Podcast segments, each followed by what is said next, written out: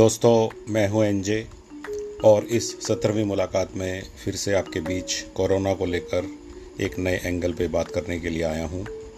और आज मैं बात करूँगा कि कोरोना के समय में जब कुछ लोग बहुत ज़िम्मेदारी के साथ समाज को बचाने के लिए, परिवार को तो सब बचाते ही हैं, अपने पूरे शहर को बचाने के लिए बड़ी ज़िम्मेदारी से काम कर रहे हैं और काम करने का मतलब ये नहीं है कि आप किसी डॉक्टर, पुलिस या प्रशासनिक अधिकारी, कर्मचारी के तौर पे बाहर जा रहे हैं।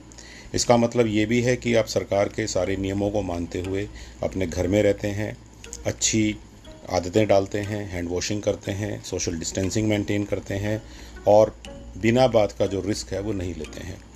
लेकिन वहीं कुछ लोग हैं जो सोचते हैं कि मैं बहुत समझदार हूँ और उनके इस ओवर कॉन्फिडेंस की वजह से वो ऐसे ऐसे काम करने लगते हैं जो पूरे शहर के लिए, पूरे मोहल्ले के लिए, उस इलाके के लिए खतरनाक होते हैं। इसी एंगल पर थोड़ा सा समझाने के लिए एक विदेशी कहानी का इस्तेमाल करूँगा। आप में से बहुत सारे लोग मेरी तरह वेजिटेरियन होंगे, लेकिन कहानी है। एक घर में चार जानवर थे। किसान का घर था।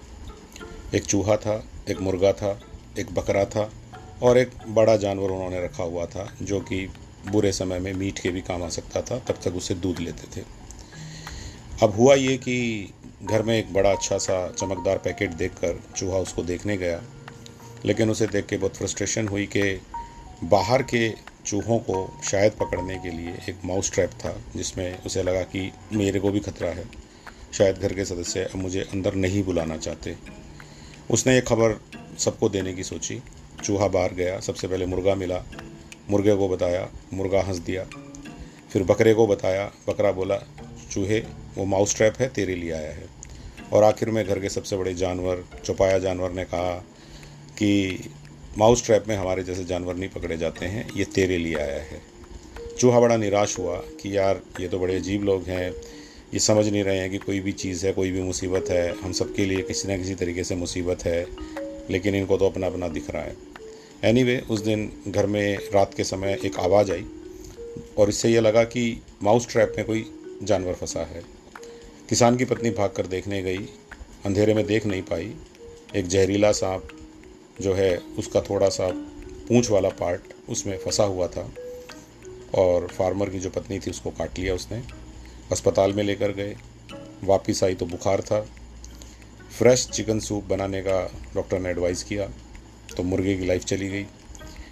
उसकी सिकनेस थोड़ी सी जारी रही तो आसपास के लोग मिलने आए। उनको खिलाने पिलाने के लिए अब जो है बकरे जी को काट दिया गया। उसके बाद, पत्नी की डेथ हो गई।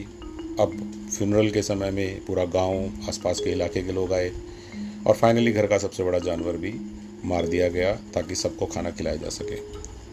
और फिर उस चूहे ने बहुत सैडनेस के साथ कहा कि अगर हम में से किसी को भी खतरा है we all are at risk और सीधी सी बात यह है कि हमें एक दूसरे पर निगाहें रखनी चाहिए, एक दूसरे के लिए निगाहें रखनी चाहिए, एक दूसरे को एनकरेज करना चाहिए और हम सब मिलकर ही एक माला के मोती हैं। मेरे ख्याल से ये बात कोरोना के समय में हम सब के बिहेवियर के ऊपर बिल्कुल सही बैठती है कि हम ये ना सोचें कि हम बहुत समझदार हैं, हमारे पास बहुत सारी इन्फॉर्मेशन है और मैं बहुत कुछ समझता हूँ बाकी लोगों के मुकाबले में।